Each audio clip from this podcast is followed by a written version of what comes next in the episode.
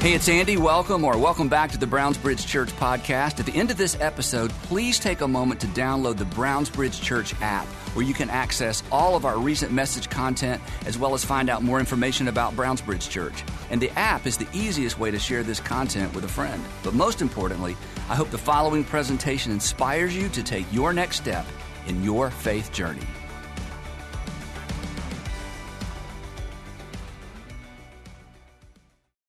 So, um, you know this, but once upon a time, um, if you wanted to dig up dirt on somebody, um, it, it, was a little bit challenging. If you wanted to like expose their secrets or their indiscretions or know what they were up to before they came to work for you or um, before they wanted you to vote for them, you know, their unethical deals, whatever it was. It used to be kind of challenging, but now it's not challenging at all. We can all do this from the comfort of home, right? Um, so, you know this. If you ever think about running for office, you better look back because it's going to come up, right? It's better to look back so you're not surprised. Um, it doesn't take much these days, and again, we all know this, to, to, be canceled. This is kind of the thing, right? You know, the cancel culture. Um, but, um, and, and, of course, this means that a little bit of bad can erase a whole lot of good, which is not fair, but it just, it's real. It's just the way things are. But the thing is, there's a little bit of hypocrisy built into this for all of us because we are not um, all equal opportunity cancelers, right? I mean, isn't this true? We maximize, we maximize all the bad things about the other per, other party's person. You know, it's like, oh, clearly they're disqualified. But then it was like, we minimize. It's not that big a deal, right? It was a long time ago. Everybody does it. We minimize it, right, when it's when it's our candidate, right? But here's the real hypocrisy: when it comes to our dirt and the skeletons in our closet, we actually justify it. You know, it's like, you know what we do? And, and this isn't bad. I mean, this is really what we should do for everybody, but we quickly do it for ourselves. When it comes to our stuff, you know, our breach of ethics, you know, we did, you know, we kind of sacrificed our integrity, didn't tell the whole truth, didn't full do full disclosure, you know, whatever it might be. Um, when, when we, when it comes to our stuff, we look at our indiscretions within the context of our entire lives. And we say, oh, it was just this one season, this one season of life, one chapter of life, one weekend. It was the exception to the rule. But the interesting thing is, we rarely, I mean, don't raise your hand, but we rarely extend that same courtesy to other people. But we really love it when people extend that courtesy to us. We'll come back to that just a minute. We are in part five of our series, Your Integrity, Our World. Your Integrity, Our World. It's your integrity, but it impacts your entire world, and it impacts ultimately the entire world when you take all of our integrity or our lack of integrity and you roll it all together. Um, we've said that, you know, in terms of a definition, we have a working definition in this series for the term integrity, so we just made this up, but it's easy to remember. Integrity is doing what you ought to, even if it costs you. Doing what you ought to, even if it costs cost you because when we don't do what we ought to, it always costs someone else. The stress and the tension and the aftermath of our breach of integrity always gets transferred to some other people. It doesn't just disappear. Um, our irresponsibility, as we said last time, our irresponsibility ultimately becomes other people's responsibility. Or say it this way that a personal lack of integrity always impacts some other persons. This was maybe your story growing up. You had an older brother or sister, younger brother or sister, and they just were constantly in trouble and their lack of integrity. It stressed out the whole family. In fact, you didn't get the attention you deserved growing up. You were the good kid, but you know, nobody could pay attention to all the good you did because of the little bit of bad that just created stress and, you know, heartbreak in your family, or maybe it's your, hu- your husband or wife or a father or a mother. So a little bit of, you know, a breach of integrity, it gets transferred, the stress, the pressure gets transferred to the people closest to us. Our personal lack of integrity always impacts some other person. And then um, week two, I gave you kind of the theme verse. So before I read this to you, or maybe you can quote it out loud, I've asked you to memorize it. I'm going to ask you one last time to sit up really straight. Let's all get our good posture. If you're watching from home, sit up straight. If you're driving, you just stay put. You're, you're good. So just I want you to sit up straight. And the reason is because the key verse, the theme verse about integrity is a it's a posture. Integrity is a posture. Here's what the writer of Proverbs says: the integrity, and here it is, of the upright. The integrity of the upright. Integrity is looking out and looking as far as you can and looking down the road, you know, down the slope, you know, the faster you're going when you're skiing, skiing the further, you know, you have to look ahead. Same with life. The integrity of the upright guides them. The people of integrity are guided by their integrity. That is the, the decision making filter. But the crookedness or the bentness of the treacherous will ultimately destroy them because they're looking right here when they make decisions as opposed to out there. Now, previously on Your Integrity, Our World. And I say previously because we're about to pick up where we left off last time. And if you've not been tracking along with us on this series, the best way to do that is on my YouTube channel. Of course, all this stuff is free. Um, you can also access all these messages on our your local church website. And the reason I say that specifically about last week and this week is um, Sandra and I were having um, dinner this week, and a couple we'd never met before who do not attend our church, they watch actually from Knoxville, walked up and they talked about last week's message. And this, this gentleman, a little bit older than me, he said, I sent the link to all nine of my grandchildren. It was required listening, required watching. And I think when we think about the next generation, students, college students, teenagers, however old your kids are, the story that we're, the storyline that we're tracing through the, the, life of Daniel is so applicable and it's so, um, it's so gritty that I think last week and this week, these would be two messages that if you ever pay your kids to watch or listen to things, um, we did that all the time. Sandra's like, here's $20 ah, after you watch dad's message from Sunday because you were in Upstreet and we're paying it, you know, or you were in uh, transit. So we did that all the time. So this, this guy walked up and said, I, I, I sent it to all my grandkids. I said, you've got, you've got to watch this. So if you've not been keeping up, we hope that you'll go back and keep up and catch up. So previously on Your Integrity, our world, teenage Daniel um, gets taken from his city in Jerusalem with some of his friends, and he's basically a hostage to make sure that the folks back in Jerusalem behave themselves. This is what the kings did. So Nebuchadnezzar comes to Jerusalem, comes to you know what we would call um, Judea, or what they called eventually called Judea, sort of the southern half of, of Israel, and he conquers this area. They become a, a group of people that have to pay tribute to Babylon, and to keep them in line, he takes the best and the brightest. He takes them to Babylon integrates them into his city. And this is a kind of a sweet deal. If you're going to be kidnapped, this is the way to go. Um, Daniel and his friends will live in the palace, they'll serve in the palace. There's a meal plan, so they're going to eat and live indoors, which was a big deal in ancient times, like it is today.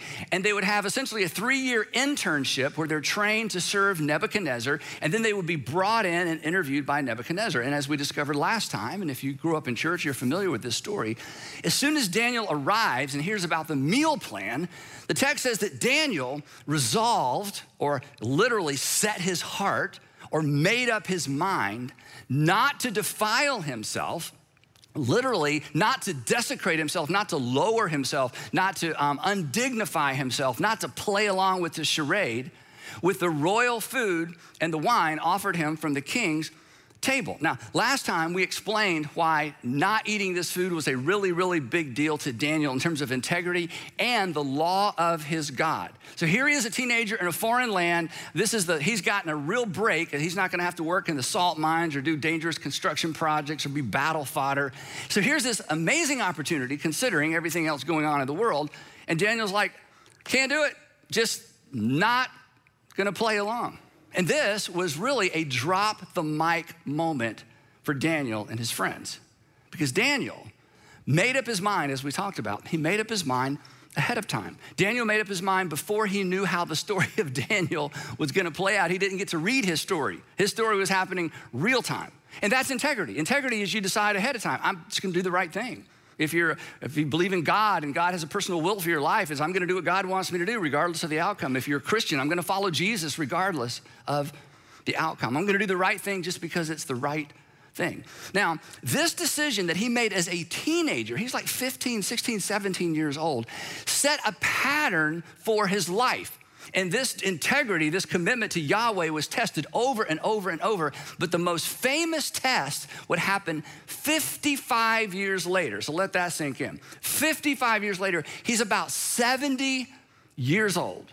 Nebuchadnezzar has died, and so has the Babylonian Empire. Now the Persians are the big dog, and it's the Persian Empire. And Daniel has made the transition from Babylon to the Persian Empire, and now he works for the new king, Darius, the king of kings. And as we talked about last time, the king of kings, Darius, decides to reorg the entire empire. So he decides to establish 120 governors, and then over those 120 governors, there will be three administrators that oversee the 120 governors. That way he can spend more time at the beach. Except there's no beach close to where he lives. Then he decides he's going to put Daniel, uh, Daniel's going to be one of these three administrators, and he wants. he decides he's going to allow Daniel to even oversee the other two administrators. Well, this is a real problem for the other governors, administrators. Daniel's not even from there. I mean, he was a hostage. He was a kid. He's Hebrew. He, this is so odd. And that's where the story begins to pick up a little steam. Daniel, now, Daniel, the text says, so distinguished himself among the administrators and the governors by his exceptional qualities that the king, Darius, planned to set him over the whole kingdom. This does not sit well with them. At this, when they find out about this, at this, the administrators and the governors tried to find grounds for charges against Daniel and his conduct of government affairs. This was said last time. He's been in government 55 years. I mean, surely there's some dirt, right? Surely there's some skeletons in his closet. I mean, 55 years, there's some things we could bring to King Darius's attention to say, I don't know about this guy. Not only is he like one of the oldest people we've ever seen in our lives, okay, but look at this. He's got, he's got some baggage. But they were unable to do so, couldn't find anything. They could find no, this is amazing, they could find no corruption in him because he was trustworthy and neither corrupt nor negligent. And the reason he was that way at 70 is because he made up his mind when he was 17. Finally, these men, they've, they've, looked and looked and looked, and these are the guys that have access to all the records, okay? And they can't find anything. So finally, these men said, We're never gonna find a basis. We're never gonna find a basis for charges against this man, Daniel, unless it has something to do with the law of his God. So they laid a trap. Here's what they did they all went to see King Darius, everybody except Daniel. And this is what they said They said, Oh, King Darius, live forever. We have all agreed that the king should issue an edict and enforce the decree that anyone who prays to any god or human being during the next 30 days, this is just for 30 days, except to you, your majesty, shall be thrown into the lion's den. So they appeal to his ego. They basically say, Oh, King Darius, live forever. We want to have, we want to sponsor 30 days of Darius. It's going to be fabulous. There's going to be floats and music and bobbleheads and t shirts. We might throw in a few public executions. You know, we're just, this is going to be 30 days of Darius. We're going to reaffirm your authority, and everybody has to hit pause on all their religions because the city was a very international city. So everybody has to hit pause on their household gods, the gods of their original, their ancestors, um, the gods gods that they brought with them into the city as you've conquered nation after nation, tribe after tribe. So for 30 days, just 30 days, everybody is to pray to and worship one person, and it's to be you because they knew there was no way, no way Daniel was to pray to Darius. They knew him too well. Daniel was so predictable. And then they said, Oh, oh, oh, and there's just one other small thing.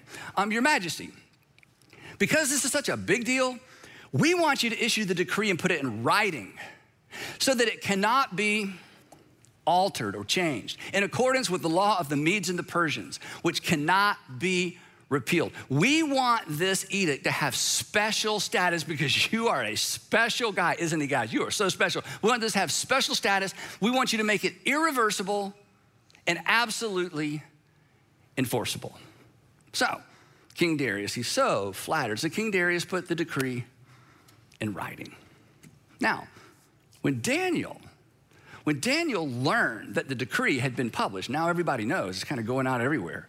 He went home to his upstairs room where the windows opened, and what would you do? What would I do? What would you do then? What would I do? I mean, it's one thing to do what you ought to do when you think it might cost you. What, what, what do you do when you're certain doing the right thing will cost you. It's like it's written right here. There is no mystery. This is what's going to happen to me if I do what I know I ought to do. What do you do? I'm going to give you the answer, but I just want you to think for a minute. What do you do? What do you do when doing when you're certain that doing the right thing is going to cost you? Here's the answer to the question. It depends on what is most important to you. It depends on what is most important to me. in these moments, and there may never be one in your life, I don't know. For many of us, there are multiple moments like this. I think we all have them. They start so early, we're not even aware of what's going on. In these moments, we discover what and who we are most committed to. We discover whether or not our integrity and our faith is disposable. It was working for me, so I hung on to it. Suddenly, maintaining my faith, maintaining my integrity, it's threatening me. And you know what? It's not that big a deal. And suddenly, our integrity, in some cases, our faith, is disposable. It's just a means to an end. And when it's no longer working, when it's no longer taking me to that end, that's the, the end. Blessed is the man, blessed is the woman, blessed is the teenager, the college student whose integrity has been tested and you pass that test because you have learned something about yourself you can't learn any other way, and you have peace with yourself and you have peace with God. Now, when Daniel learned that the decree had been published, he went home to his upstairs room where the windows opened toward Jerusalem. Now, before I tell you what happens next, when, when Daniel decided not to eat the meat, the, the meat and the wine from the king's table, you remember what he did? He didn't keep it a secret. He didn't feed it to the dogs under the table and then he just found something else to eat because he didn't want to violate his conscience. No, he's a person of integrity. He went to the steward and said, Hey, thank you, but I just want you to know, I want to be up front. I'm not eating that stuff. I don't, I'm not, I'm not going to do that to my body and I'm not going to violate my conscience as it relates to my God. So I just, you know, I just want to keep this out in the open. I mean, that's what he does. He just doesn't keep secrets. He's, he's just out there. So he does the same thing again. So he goes to the window that opens toward Jerusalem. And three times a day, not one time, not stand there looking like he's doing something else, muttering a prayer. Three times a day, he gets on his knees and he prays, giving thanks to his God, just as he had done before. And here's why because he's thinking, why change now? Why change now? Who's, who's in charge? Who determines outcomes? And he thinks back. When I was a teenager, Nebuchadnezzar thought he determined outcomes. Nebuchadnezzar is dead, along with his empire. Darius, my new boss, thinks he determines outcomes. We will see. Here's a question for you, a question for me. Who do you think determines outcomes? Who do you think determines outcomes? Your, your boss? your father or mother-in-law, um, luck, you know, your older brother, because he's got, you know, all the stuff, and, you know, there's been a conflict with the family, and you're afraid if you do the right thing and don't be honest, you know, who, who determines outcomes? Who do you think determines outcomes? Daniel's like, well, Yahweh determines outcomes, not the emperor, not the king. Why, why would I do anything different than I've always done. See, this is when we discover what and who is most important to us. This is when we discover if we really have faith in God or we're just trying to play, if it's just a good luck charm, if it's just a, hey, if you do the right thing, I think things will always work out. And if it doesn't look like they're going to work out, well, then I'll just do the wrong thing. Because at the end of the day, my integrity, my faith is disposable. So, the guys that came up with the 30 days of Darius idea, they had spies. So they're looking, they're just waiting until they can catch Daniel praying. And they do. So they went before the king and they said, Oh, king, may you live forever. Didn't you publish, it seems to us, didn't you publish a decree that during the next 30 days, anyone who prays to any God or human being except to you, your majesty, would be thrown into the lion's den? Of course, Darius is like, Yes, of course I remember this. What's your point? Well, we dropped by Daniel's house to bring him his 30 days of Darius swag bag. We all just went by to take him the bag to make sure he knew what was going on. Um, you, you remember Daniel, right? Daniel is, you know, you remember Daniel, he's, he's one of the exiles. He's not even from here. He's from Judah. You remember Judah? They pay you tribute, you know? And uh, this is hard for us to say to you, oh, King, live forever, Darius, but he doesn't pay any attention to you, your majesty. And he doesn't pay any attention to the decree that you put in writing. This breaks our heart to tell you this, but he still prays three times a day and not to you. And we are, we're so disappointed, aren't we, guys? Yeah, we're just collectively, we're just so disappointed. But we just thought, you should know.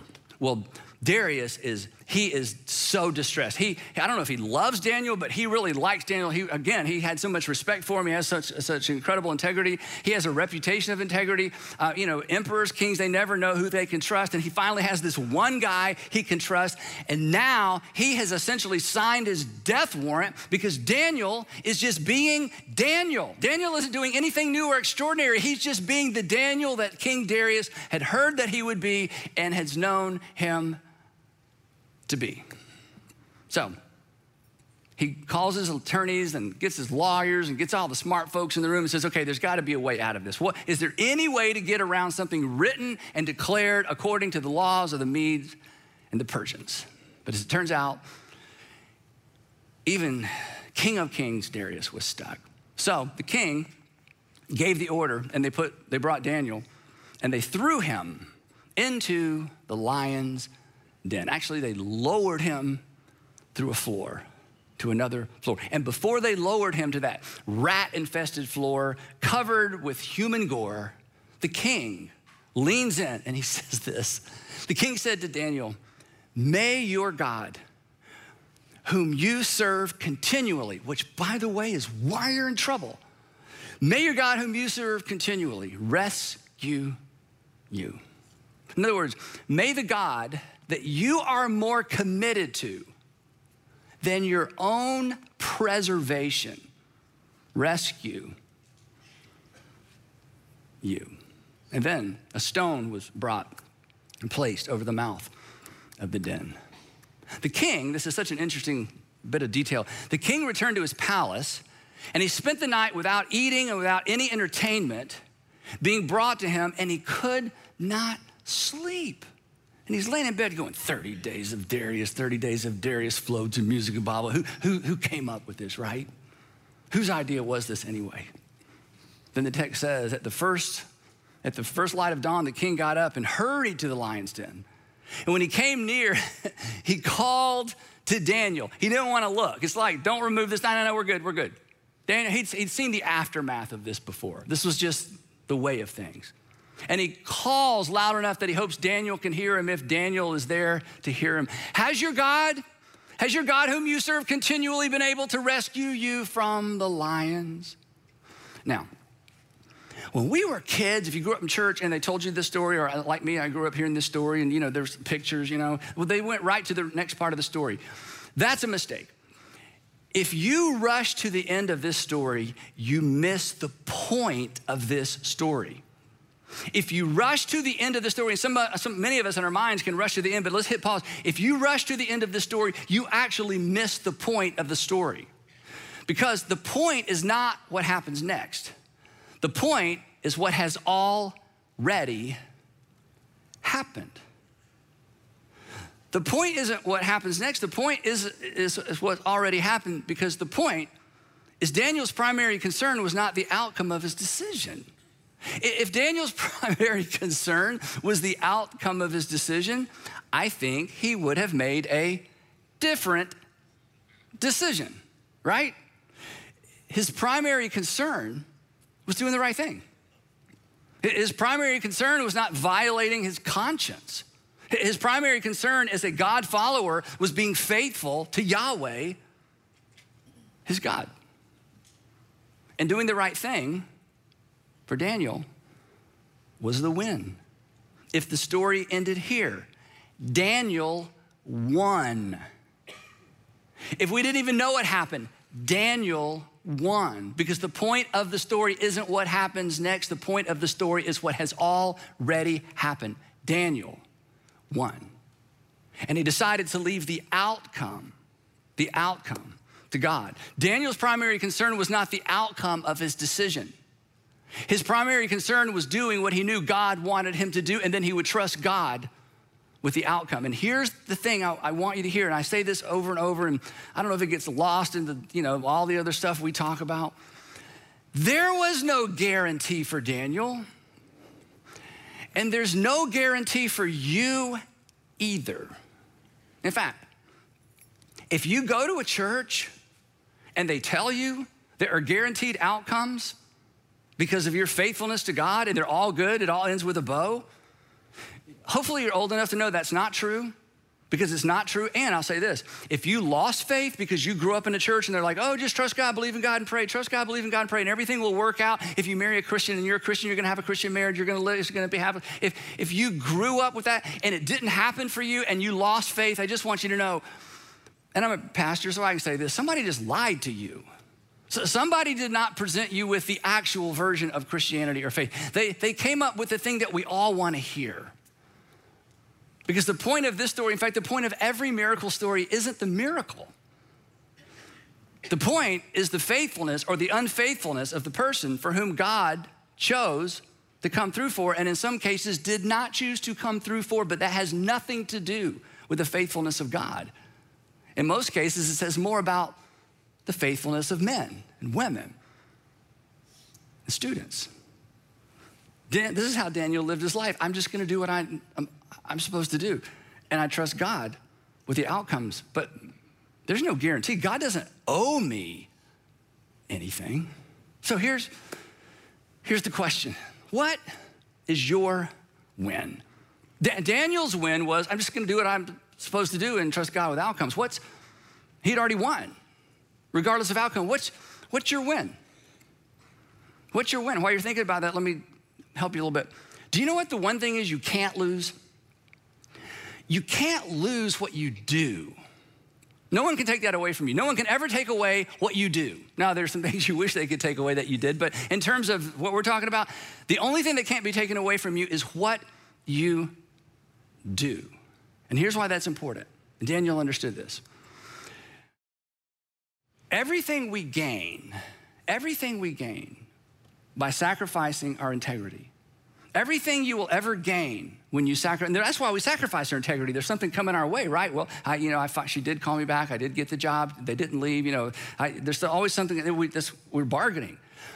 Everything you will gain by sacrificing your integrity, or when you sacrifice your integrity, everything you gain either can or will be taken away. It's lose lose. You lose your integrity, and eventually you lose what you knew was coming or hoped was coming your way when you gave up or traded your integrity. It's lose lose. Daniel won before he knew the outcome because the win for him wasn't the outcome. The win for him was doing what he knew God in heaven wanted him to do. He, he, he knew what we forget you can't control outcomes. In fact, you're not even that good at predicting outcomes. And I don't know you, but you're not. None of us are. The only thing you can control, the only thing I can control, the only thing you can control is you. The only thing I can control is me. And when we start playing this game of I'm going to sacrifice my integrity because I know he will, she will, he won't, they won't, the world won't, you know, the economy, you know, whatever it might be, we're, we have stepped out of our realm into God's realm. And Daniel knew, hey, once upon a time, there was a mighty king named Nebuchadnezzar who thought he controlled outcomes. Anybody remember him? Now there's a new kid on the block, Darius, thinks he controls outcomes. One day he'll be forgotten as well. Why would I trade faithfulness to God? Trying to manipulate or predict what someone else will do. So, what's, what's your win? What's the win for you? What's the win for me? This is a big deal for me um, for several reasons, but one, something happened when I was in the eighth grade. My dad's pastor, as some of you, most of you know. When I was in the eighth grade, uh, my dad was an associate pastor at a large church, and he faced a potentially for sure job um, threatening decision, but it actually could have been a career threatening decision because the people who wanted him out said, if you don't cooperate, you know, we're basically gonna ruin your career. We're just gonna, you know, we're, we're gonna ruin your name. And this, this, was, this was so emotional for us as a family. And the right thing, he, the thing he felt like he should do, the thing with integrity, and the thing he felt like God wanted him to do was potentially going to cost him. Um, if he did what this other group wanted him to do, it was an easy way out, and there was actually a payout. And I remember as an eighth grader, he would come home and we would gather around our little pecan coffee table, the four of us, my mom and dad, and my sister and I, and we would pray. And we were praying, God, you know, show dad what to do. And to his credit, he involved us not so much in the decision, because there were details at that point he couldn't share with us that I learned later, but he did what he could do to involve us in the tension of we have a difficult decision to make. And if I do what I think the right thing to do is, it could cost us and it could cost the whole family.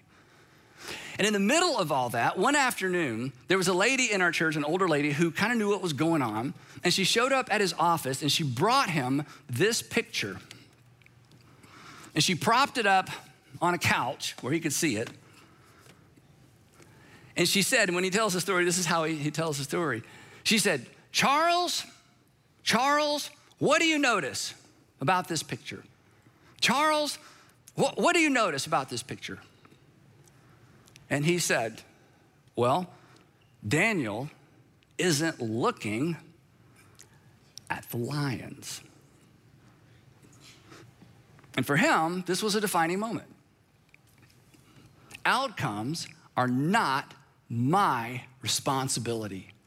Outcomes are not my responsibility. This is not an argument for irresponsibility. We've talked about that. Outcomes are not my responsibility. My responsibility, my responsibility is to obey God. And from this moment and from this picture, he wrote down a statement. He wrote down a statement that he raised me on. In fact, I, have quoted it here many times. If you've ever listened to him, you've probably heard him say it. And this is where the statement came from. He wrote down, My responsibility is to obey God, leave all the consequences to him.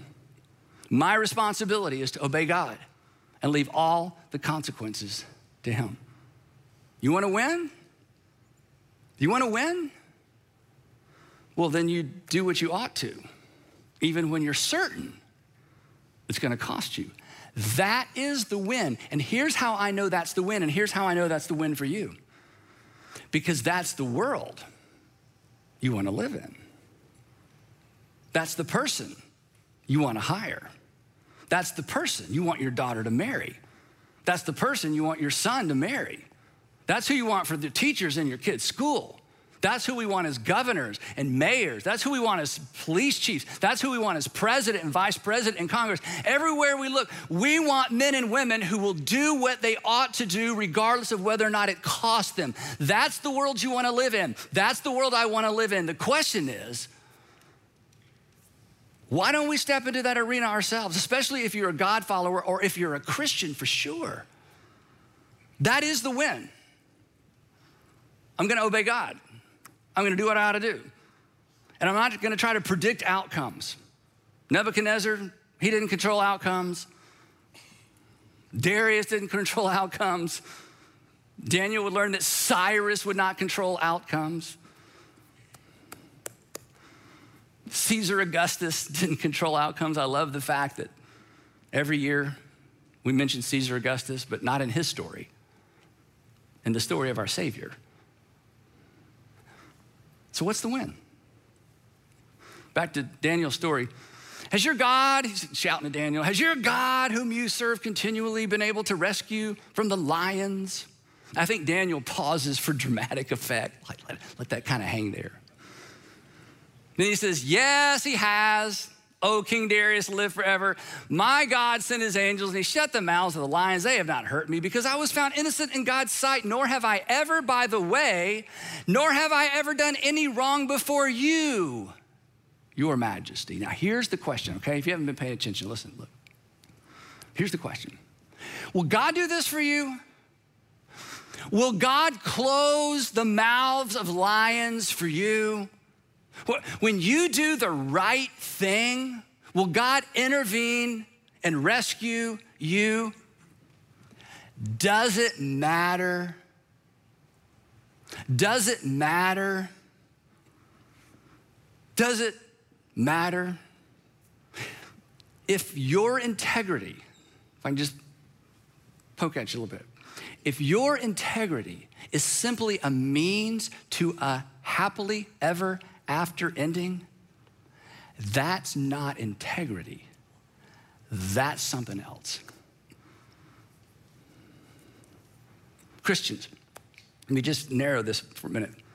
Christians, if, if the outcome of a decision matters more to you than doing the will of your Heavenly Father, if the outcome of the decision matters more to you than doing the will of your Heavenly Father, you're not a follower, you're a user. Judas was a user. They march their way into Jerusalem and he realizes, uh oh, this is not gonna go the way I thought it would. I thought Jesus is gonna be Messiah and I'm part of the posse. Uh oh, clearly that is not his intent. So he switched sides and he sacrificed his integrity and he got paid for it. He got 30 pieces of silver. He lost his integrity. And even if he had not experienced an untimely death, eventually he would have spent the silver. It is lose, lose. Following Jesus. Following means we stop bargaining because following requires us to. Following means you stop bargaining. It's not about outcomes, it's about devotion. Jesus, don't go to Jerusalem. Oh, oh, Jesus, come on. You've been telling us the whole time. If you go to Jerusalem, they're going to, you know, take you and arrest you and try you and crucify you and kill you. So Jesus, look, I got an idea. Let's not go to Jerusalem. Jesus, if you go to Jerusalem, you're going to lose. And Jesus would have said, I'm not going to lose. I'm going to win. The problem is you don't understand my definition of win. Let me tell you what it is, says Jesus. I have come down from heaven not to do my will. This isn't about me. I've come to do the will of him who sent me. That is the wind.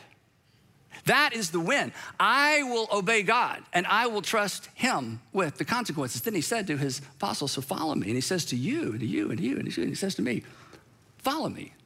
Here's the, here's the promise follow me, and what you gain can never be taken away. What's your win? May I suggest the win is going to bed every night with a clear conscience, knowing you did the will of your Father, knowing that you did what you ought to do. And as you go to bed saying, and Heavenly Father, I trust all the outcomes and the consequences to you. I told the truth, which means I probably am not going to pass that test. I told the truth, which means I don't know how they're going to respond when they find out. Find out. I, I, told the whole story rather than half the story. I was, only, I was encouraged to just tell half the story, but I, I, that, no, I told the whole story. The consequences, Father, the outcome. I'm trusting with you. I think my dad was exactly right. I saw him live it, I saw him pay for it. Your responsibility is to obey God and trust Him with the outcomes. You obey God and leave all the consequences to Him. And then, no matter what happens, you have won. That's the win. But you have to decide ahead of time. You have to decide ahead of time. And if you do, and you do what you ought to do, then you are on the precipice of a perhaps a now God moment. And even if God doesn't come through for you the way you would hope He would come through for you, you still have a story worth telling. You have a story worth repeating. And you have a story to do for the next generation what my dad's story did for me to galvanize the importance, to underscore the importance of doing the right thing, even when you're certain it's gonna cost you. And again, I know that's the win because that's the world we want to live in. And we will pick it up right there next time as we wrap up our series, Your Integrity, Our World. Before you go, it's kind of quiet in here. Before you go, I know it's intense, isn't it? I know, yeah. Okay, whew. all right. So before you go, three questions to talk about at lunch or sometime during the weekend. Sorry to get so intense, but I still, anyway, I'll tell you the whole story sometime. Have you ever done the wrong thing? This is kind of fun to talk about. Have you ever done the wrong thing, anticipating a positive outcome? Like I didn't tell the whole truth, but I, you know, and then it didn't, the outcome didn't work out. You were disappointed. You did the wrong thing and you were disappointed with the outcome. Second question Have you ever done the right thing, anticipating a negative outcome? Here it comes, here it comes, here it comes, and just never materialized. These are important stories to remember, and these are important stories to pass along. And then number three, I know I keep saying this, have you memorized Proverbs 11.3 yet? Have you memorized Proverbs 11.3? I really hope you will. And parents, I hope you'll teach it to your kids, and grandparents, I hope you'll teach it to your grandkids. And more than that, I hope we'll model this for our children and our grandkids. I hope we will model this for um, this generation because imagine, and it takes a lot of imagining, imagine a generation of kids who grow up and decide, you know what, I'm just gonna do what I ought to because it's the ought to thing to do. I'm gonna do the right thing because it's the right thing to do. Imagine a generation of kids like that. But imagine if we went first because it's our integrity, but it's their world. Heavenly Father, thank you for preserving this extraordinary, extraordinary account. And Father, it's hard, it's so hard for us not to want to be the and then we were rescued from the lion story. We so want that. We want to get the job anyway. We want to get the girl anyway. We want to keep our credibility anyway. We just we want it. We want to have a bow on the story. But Father, would you please take us back a step and help us redefine the win?